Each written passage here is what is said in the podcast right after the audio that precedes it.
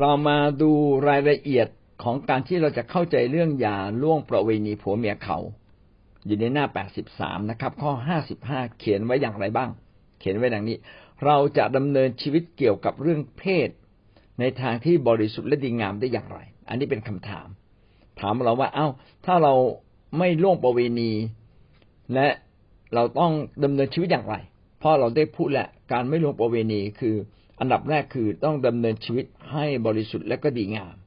ถ้าอย่างนั้นการดำเนินชีวิตที่บริสุทธิ์และดีงามเนี่ยเป็นอย่างไร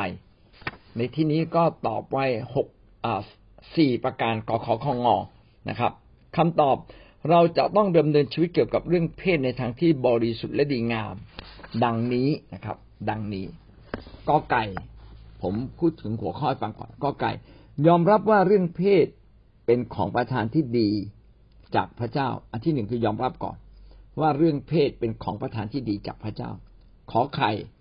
ยกย่องให้เกียรติในชีวิตสมรส อันนี้เราพูดอีกครั้งหนึ่งละเป็นการยกย่องให้เกียรตินะครับ ซึ่งมีรายละเอียดต่อไปนะครับข้อควายนะครับ ก็เป็นเรื่องสงวนรักษาความสัมพันธ์ทางเพศ ไว้เฉพาะกับคู่สมรสของตน ความสัมพันธ์ทางเพศนั้นมีไว้สำหรับคู่สมรสของตนเท่านั้นนะครับ และงองงู ควบคุมความต้องการทางเพศนะครับ ให้เป็นที่พอพระทัยของพระเจ้ามีสี่ประการ เรามาดูรายละเอียดของสี่ประการนี้ ประการที่หนึ่งนะครับ ยอมรับเรื่องเพศเป็นของประธานที่ดีจากพระเจ้า ของประธานที่ดีพี่น้องทุกสิ่งในโลกนี้เป็นสิ่งที่มาจากพระเจ้า พระเจ้าสร้างไว้นะครับ พระเจ้าประทานโลกประทานฟ้าสวรรค์ ประทานสิ่งต่างๆ ให้กับคนที่รักพระองค์ จริง ๆ ให้กับคนชั่วด้วยนะคนบาปด้วย แต่คนที่รักพระองค์จะได้กินผลดีของทุกสิ่งที่พระเจ้าให้ ขณะที่คนบาปจะไม่ได้กินของดี ท่านอาจจะได้ใช้ แต่ท่านจะไม่มีความสุข อาจจะป่วยไปบ้าง อาจจะลำบากมากนะครับ ท่านจะไม่ได้กินผลดีในโลกนี้ แท้จริง ทุกอย่างที่พระเจ้าประทานให้กับเรานั้นเป็นสิ่งที่ดีทั้งสิ้น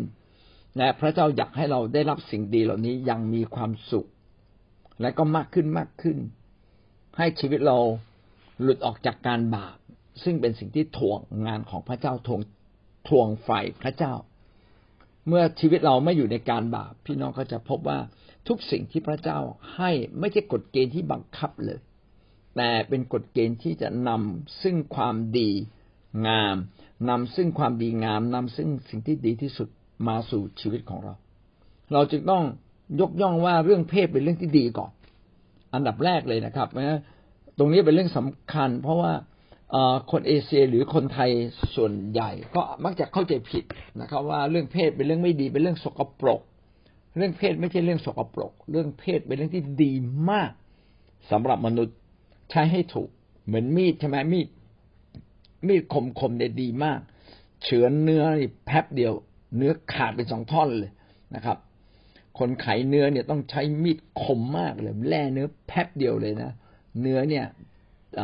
สามารถที่จะออกมาเป็นชิ้นๆทุกอย่างที่พระเจ้าให้ล้วนแต่มีสิ่งดี แต่มีหลักการมีกฎเกณฑ์แฝงอยู่ด้วย เรื่องเพศเป็นเรื่องที่ดีนะครับ เพราะว่าเรื่องเพศทำให้มนุษย์เนี่ยสามารถสืบเผ่าพันธุ์ได้ เรื่องเพศเป็นความสุขของมนุษย์ ที่มนุษย์ควรได้รับนะครับ แต่ควรได้รับเมื่อไหร่ ควรได้รับเมื่อเขาแต่งงานแล้วเท่านั้นนะครับทำไมอย่างนั้นล่ะ เพราะว่าอะไรเพราะว่าถ้าเราไม่แต่งงานแล้วเราเอาเรื่องเพศไปใช้กับคนทั่วไป พี่น้องก็เจ็บปวด เพราะเรื่องเพศเป็นเรื่องที่ทำให้เรามีความสุขมาก ๆ มีความสุขมาก ถ้าเราใช้ผิด เราก็จะใช้ เราก็จะเจ็บปวดเมื่อเราไม่สมหวัง เราก็จะ ทุกข์ใจเมื่อเรื่องนั้นปรากฏไปสู่ข้างนอก เพราะมันเป็นการเสื่อมเสียเกียรติ มนุษย์ทุกคนก็จะตีตรานะคนที่ทำผิดทางเพศอย่างมากเลย โดยเฉพาะผู้หญิง เพราะว่าสังคมมนุษย์เนี่ยเป็นสังคมบาป เวลาใครผิดทางเพศ โดยเฉพาะผู้หญิงเนี่ยจะถูกตีตราว่าใช่ไม่ได้ เป็นการิอะไรนีนีอะไรเงี้ยเป็นต้นนะอย่าไปพูดมันเลยนะครับ อันนี้ก็ เป็นสิ่งที่แบบเป็นเป็นตราบาปของผู้หญิงเลยทีเดียวนะครับ บางประเทศเนี่ยถึงกับถ้าผู้หญิงทำผิดนี่ฆ่าเลยนะแต่ผู้ชายทำผิดนี่เฉยๆนะของคนไทยนี่แปลกมาก ผู้ชายทำผิดไม่ผิด ผู้หญิงทำผิดเนี่ยโอ้เสียชื่อเสียงแป้ไม่หมดเลย อันนี้เป็นความไม่เท่าเทียม จริง ๆ ผิดหมด ผู้ชายก็ผิดผู้หญิงก็ผิดเออแล้วเรื่องเพศทำไมถือว่าเรื่องดีอะในเมื่อผิดนิดเดียวกลายเป็นเรื่องเสื่อมเสียชื่อเสียง เพราะว่าเรื่องเพศเป็นเรื่องที่พระเจ้าตั้งไว้ ให้มนุษย์สืบเผ่าพันธุ์ ให้มนุษย์มีความสุข พี่น้องจะสังเกตไหมครับว่าสัตว์นี่แปลกมากเลย พอสัตว์นี่มีอายุมากแล้ว สัตว์นี่เขาเลิกมีความสุขทางเพศแล้วนะครับ แต่มนุษย์เนี่ยแปลกมากนะครับ บางคนอายุมากก็ยังมีความสุขทางเพศได้เลย เออมันเหลือเชื่อ นะครับ ถ้าท่านมีความสุขทางเพศกับคู่ครองของท่าน ท่านจะอายุกี่ปีก็แล้วแต่ท่านแหละ มันเป็นเรื่องส่วนตัวของท่านนะเป็นความสุขที่ท่านตักตวงกับคู่ครองคู่รักนะครับไม่ใช่คู่รักแต่คู่สมรสเออนะพูดผิดไปบอกคู่รักเดี๋ยวก็รักเขาทั่วนะครับ จากคู่สมรสของท่านนั้นเรื่องเพศเป็นเรื่องดีนะครับ ไม่ได้ผิดเลย พระเจ้าอยากให้เรื่องเพศเป็นเรื่องคู่กับมนุษย์ แต่ที่สำคัญอย่างยิ่งคือ ใช้ให้ถูก ใช้ให้ถูกต้องกับเฉพาะคู่ครอง ไม่ใช่คู่ครองกับคู่สมรสของเราเท่านั้น เพราะว่าเมื่อเราผิดหวังเราจะเจ็บปวดมาก ๆเลย เขาจึงบอกว่าสถาบันสถาบันการแต่งงานเนี่ยเป็นสถาบันของพระเจ้า แต่งแล้วอย่าเลิกนะครับ เหมือนกับเราได้ผูกพันกับพระเจ้าแล้ว ความความผูกพันของเรากับพระเจ้า เป็นเหมือนการแต่งงานนะครับ จึงมีการสมมุติว่า คริสตจักรเป็นเหมือนเจ้าสาว และพระเยซูคริสต์เป็นเหมือนเจ้าบ่าว ที่เรารอคอยที่จะแต่งงานกันในฟ้าสวรรค์ อันนี้ก็เป็นสิ่งที่ทำให้เราเกิดความเข้าใจว่า เกิดความเข้าใจว่าเรื่องสถาบันของการแต่งงาน สถาบันครอบครัว สถาบันชายกับหญิงที่จะได้ผูกพันกันนั้นต้องเป็นเรื่องการผูกพันตลอดนิดนิรันด ชั่วคราวไม่ได้ เพราะว่าจะเกิดความเจ็บปวดนะอย่างสมมติว่าเราเชื่อพระเยซู เชื่อพระเจ้า แล้วเราไปเชื่อพระบาอันไปเชื่อสิ่งอื่น ๆนะครับ พระองค์ก็น้อยใจน้อยเลยนะครับ งอนจริง ๆ พระเจ้าหวงแหนนะนะครับหวงแหนชีวิตของเราว่าเป็นของพระองค์แล้ว แล้วทำไมไปหาพระอื่น จริง ๆ มนุษย์ทุกคนเป็นของพระเจ้าตั้งแต่ต้น แล้ววันนี้พระเจ้าเรียกเรากลับมาเราก็ควรจะดำเนินชีวิตเป็นของพระองค์อย่างแท้จริง ในขณะพระเจ้ากับเราทางฝ่ายจิตวิญญาณ พระเจ้ายังไม่พอใจพระเจ้ายังหวงแหน ดังนั้นในเรื่องสถาบันครอบครัวเนี่ยเป็นเรื่องพื้นฐานเลยว่า มันจะมีการหวงแหนระหว่างสามีภรรยาอย่างยิ่ง ขณะอายุมากแล้วนะ เออ ก็ยังหวงเลย ไม่มีอะไรกันก็ยังหวงเลย ดังนั้นเนี่ย ถ้าเราเข้าใจประเด็นนี้ ว่าเป็นสถาบันพิเศษที่พระเจ้าตั้งไว้นะครับ และเป็นเป็นแบบของสถาบันที่จะเกิดขึ้นในอนาคตคือการแต่งงานระหว่างคริสเตียน กับพระคริสต์ซึ่งจะเป็นการผูกพันอย่างลึกซึ้งตลอดไป ชีวิตครอบครัวเป็นการผูกพันอย่างลึกซึ้งตลอดไปเนี่ยเราจึงต้องเลือกคนที่ดีที่สุดและเหมาะกับเรา แล้วไปแต่งงาน ถ้าไม่เหมาะแต่งมาแล้วทํำยังไง แต่งมาแล้วก็ต้องเลยตามเลย นะครับ ไปแก้ไขนี่ยากมาก ๆ นอกจากว่าเขาเองจะตีจากเราไป ถ้าเขาตีจากเราไปนะครับ คนคนที่เหลืออยู่จึงมีสิทธิ์ที่จะแต่งงานใหม่นะครับ แต่เขาไม่ได้ตีจากเราทำตัวให้เขาตีจากท่านผิดต่อพระเจ้าด้วยนะครับ เออไปกันแกล้งเขาให้เขาตีจากเราไป นี่ก็ผิดเลยให้เขาตีจากเราเราไปด้วยความพอใจของเขาเองเพื่อเราจะไม่ผิดกับพระเจ้าเลย เรามาดูข้อพระคัมภีร์ที่บอกว่าเรื่องเพศนั้นเป็นของประทานเป็นสิ่งดีที่พระเจ้าทรงให้กับมนุษย์ทั้งโลก ปฐมกาลบทที่หนึ่งข้อยี่สิบเจ็ดและข้อสามสิบเอ็ดได้เขียนดังนี้ ดังนั้นพระเจ้าได้สร้างมนุษย์ตามพระฉายาของพระองค์ตามพระฉายาของพระเจ้านั้น พระองค์ทรงสร้างเขาขึ้น พระองค์ทรงสร้างเขาขึ้น เป็นชายและหญิง พระเจ้าทอดพระเนตรทุกสิ่งที่ทรงสร้างขึ้นทรงเห็นว่าดียิ่ง ดีนักหรือดียิ่ง มีเวลาเช้าเวลาเย็นเป็นวันที่หกวันที่หกพระเจ้านั้นทรงปั้นมนุษย์ขึ้น ทรงสร้างมนุษย์ให้เป็นเหมือนพระองค์ เป็นเหมือนพระองค์คือมีมีจิตใจที่ที่ละเอียดอ่อน แล้วก็ที่สำคัญยิ่งคือมีจิตวิญญาณ มีจิตวิญญาณ ชีวิตแท้ก็คือมนุษย์ มนุษย์จะมีชีวิตแท้ ชีวิตแท้ก็คือจิตวิญญาณของเรา ซึ่งแตกต่างจากสัตว์ สัตว์ไม่มีจิตวิญญาณ สัตว์ไม่มีความนึกคิดที่เป็นเหมือนมนุษย์ที่ละเอียดอ่อนที่ไปพัฒนาสิ่งต่างๆได้สัตว์ก็มีแบบไหนก็มีแบบนั้นได้แค่นั้นนะครับ ไม่สามารถเกินกว่าพัฒนาคือเมื่อพันปีที่แล้วเป็นอย่างไงพันปีต่อมาก็ยังเป็นอย่างนั้น แต่มนุษย์ไม่ใช่แบบนั้น มนุษย์มีมีจิตใจและก็มีจิตวิญญาณ และจิตใจของมนุษย์ก็สูงส่ง แล้วก็ลึกล้ำลึกซึ้งสามารถพัฒนาสิ่งต่างๆ ได้ จิตวิญญาณของมนุษย์เรามาจากพระเจ้าเราต้องการพระเจ้า และเราเป็นของพระเจ้า เมื่อพระเจ้าพระเจ้าสร้างมนุษย์ให้มีลักษณะเหมือนกับพระองค์นะครับ พระเจ้าก็สร้างขึ้นมาอย่างดีมีชายและหญิงเราจะเห็นว่าการความสัมพันธ์ทางเพศเนี่ยต้องเป็นความสัมพันธ์ระหว่างชายและหญิง ไม่ใช่หญิงกับหญิงหรือชายกับชาย แม้บางครั้งความคิดของมนุษย์ในยุคนี้อาจจะเพี้ยนไปจากความจริงที่พระเจ้าทรงสร้าง ก็ไม่ได้หมายความว่าถูกต้องนะครับ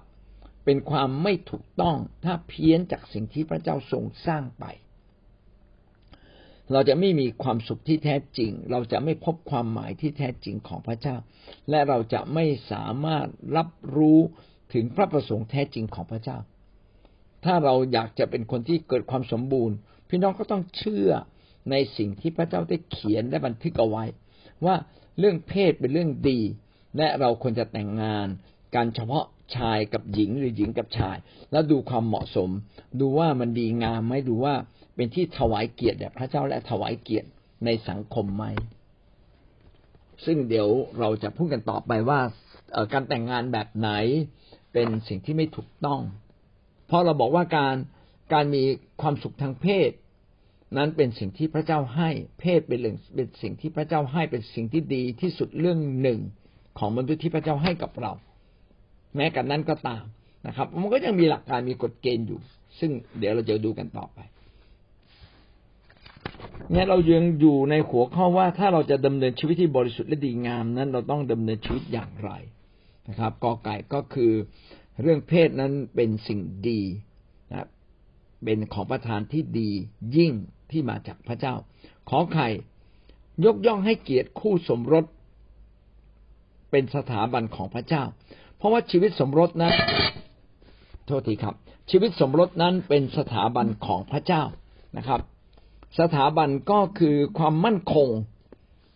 นะเป็นสิ่งที่มั่นคงที่พระเจ้าตั้งขึ้นมาสำหรับมนุษย์ เช่นสถาบันครอบครัวเนี่ยเป็นสถาบันที่มั่นคงไม่เปลี่ยนแปลงนะครับ ไม่ใช่จะมีก็ได้ไม่มีก็ได้นะครับ ไม่ใช่ สถาบันการปกครองจะมีก็ได้ไม่มีก็ได้ ไม่ใช่มีนะครับ สถาบันคริสตจักรใช่ไหมครับก็คือเราทั้งหลายที่ต้องอยู่ในคริสตจักรอยู่ภายใต้การปกครองของสิทธิพิบาลนะครับทุกอย่างนี่เป็นสถาบันสถาบันการปกครองแบบในจ้าง นะครับ สมัยก่อนก็เป็นทาสกับลูกทาสสมัยนี้ก็เป็นนายจ้างกับลูกจ้างนะครับ ที่ทำงานต่างๆ สถาบันนั้นเป็นสิ่งที่มั่นคงนะเป็นสิ่งที่ไม่เปลี่ยนเป็นสิ่งอ่าเป็น เป็นจะอธิบายว่าดี สถาบันเนี่ยเป็นสภาพทางสังคมที่พระเจ้าให้เกิดขึ้น เป็นโครงสร้างทางสิทธิอำนาจถ้าแปลงนี้สถาบันคือโครงสร้างทางสิทธิอำนาจ ที่พระเจ้าทรงโปรดให้เกิดขึ้น ในแผ่นดินโลกนี้ซึ่งมีอยู่สี่สถาบัน คือในขอบเขตการปกครอง ขอบเขตการจ้างงาน ขอบเขตครอบครัวในขอบเขตศาสนาจักรสี่สถาบันด้วยกัน การสมรสถูกยกย่องให้เป็น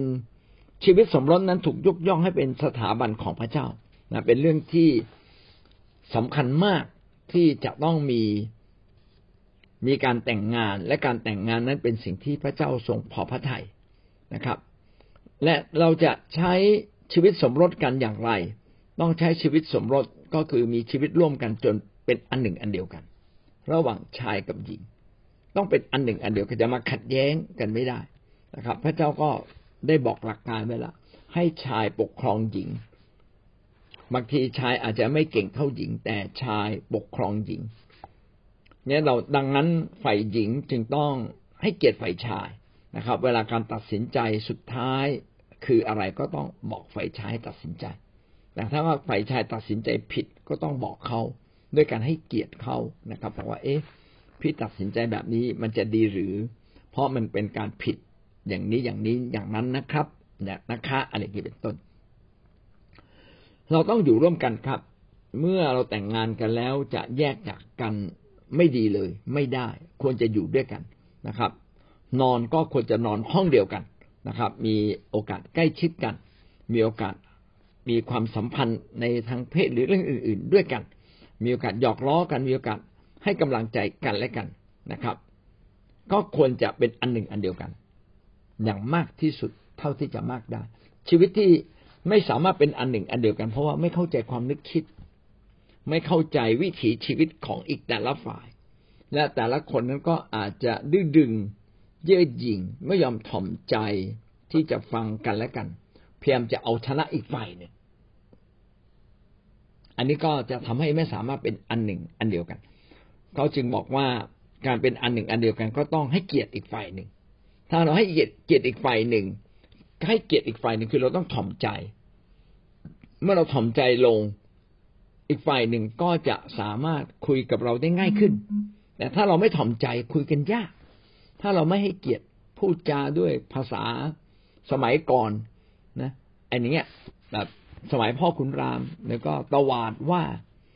ด่าว่า โอ้ยากมากเลยที่เราจะอยู่ด้วยกันได้ คนที่จะรักกัน ต้องให้เกียรติกันต้องมีคำพูดอันไพเราะ เพราะเรื่องของความรักในครอบครัวเรื่องของความรักเป็นเรื่องความอ่อนโยนนะไม่ไม่ตักข้อนะพูดอย่างดีเป็นเหมือนพ่อแม่ดูแลลูก พี่น้องเด็กเล็ก ๆ เนี่ย เราจะไม่ตักข้อเขาเลยนะครับเพราะยิ่งตักข้อเขายิ่งร้องไห้ยิ่งตักข้อเขายิ่งร้องไห้มีวิธีเดียวที่เขาจะไม่ร้องไห้ ต้องปลอบประโลม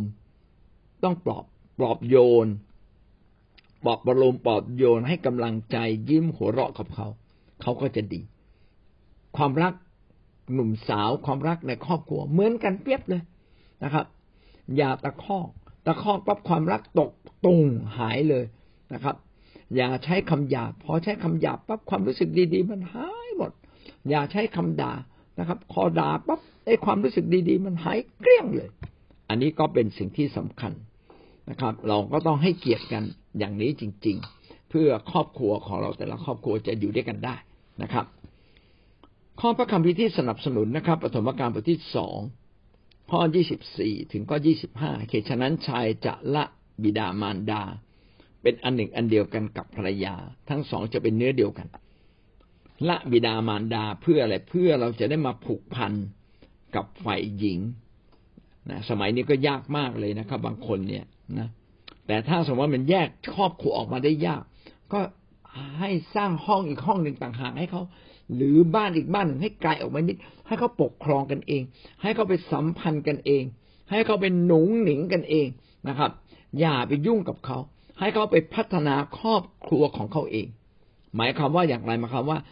ผู้ชายกับผู้หญิงเนี่ย ควรจะพัฒนาความสัมพันธ์กันและกัน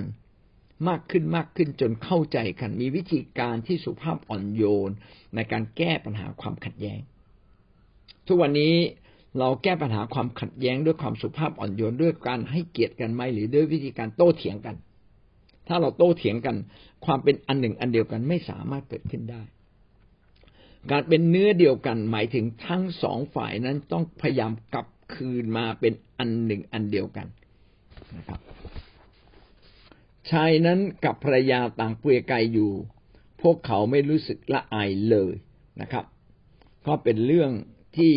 เขาสองคนนั้นต้องเป็นอันหนึ่งอันเดียวกันนะครับ ไม่ไม่กินเหนียงแข่งใจกันนะครับ การที่ฝ่ายหนึ่งเปลือยกายอีกคนหนึ่ง ถ้าต่อหน้าสาธารณชนก็เป็นเรื่องที่น่าอับอายมนุษย์ทุกคนรู้สึกอายแน่นอนนะครับ แต่กับสามีภรรยานั้นเป็นเรื่องที่แปลกก็คือ เป็นเรื่องที่ต่างคนต่างไม่อายกันนะครับ ไม่อายกันทำให้ สามีภรรยาเนี่ยสามารถที่จะกลมกลืนไม่เข็งแค่ความคิด แต่ว่าเป็นร่างกายเดียวกันด้วยคำว่าเนื้อเดียวกันเนี่ยจึงเริ่มต้นที่ความคิดการให้เกียรติกัน การประสานกันได้การอยู่ด้วยกันได้ ความขัดแย้งก็แก้ไขกันได้นะครับ แก้ไขอย่างนุ่มนวลแล้วก็แก้ไขโดยสติปัญญาเลือกสิ่งที่ดีที่สุดในทั้งสองคนที่เห็นด้วยกันนะครับ แล้วก็ให้ผู้ชายเป็นคนตัดสินใจ นี่คือข้อพระคัมภีร์ที่บ่งบอก เกิดความชัดเจนมากขึ้นว่าในชีวิตสมรสน้องนั้นต้องเป็นชีวิตที่เราให้เกียรติแก่กันและกัน เพราะเป็นสถาบันของพระเจ้า อะไรที่เป็นเรื่องของพระเจ้าต้องเป็นเรื่องที่ต้องยกไว้สูงส่งสูงสุดนะครับ อย่าถือเป็นเรื่องเล็ก อย่าถือว่าแต่งแล้วไม่พอใจก็เลิกนะครับ อันนี้ไม่ได้นะครับ ก็ถ้าในทางกลับกัน เราควรจะเรียนรู้กันให้มากที่สุดก่อนที่จะแต่งงาน เรียนรู้กันมากที่สุดเลยใช้เวลาอีกปีสองปีก็ได้ เรียนรู้กันแก้ไขความขัดแย้งนะครับ ให้ทุกเรื่องรู้สึกไปด้วยกันได้ เรื่องเงินไปด้วยกันได้ เรื่องอความพอใจก็ไปด้วยกันได้ เรื่องการแก้ปัญหาความบกพร่องของอีกฝ่ายหนึ่งก็ให้สามารถสอดคล้องและนุ่มนวลไปด้วยกันได้ อย่าอยู่ด้วยความอึดอัดใจ คนที่แต่งงานโดยที่ไม่ได้เรียนรู้กันมาก่อนเนี่ย พออยู่ด้วยกันอึดอัด เพราะว่าเราไม่เคยไม่เคยฝึกที่จะให้กำลังใจกัน ไม่เคยฝึกที่จะยกโทษให้แก่กัน ไม่เคยฝึกที่จะ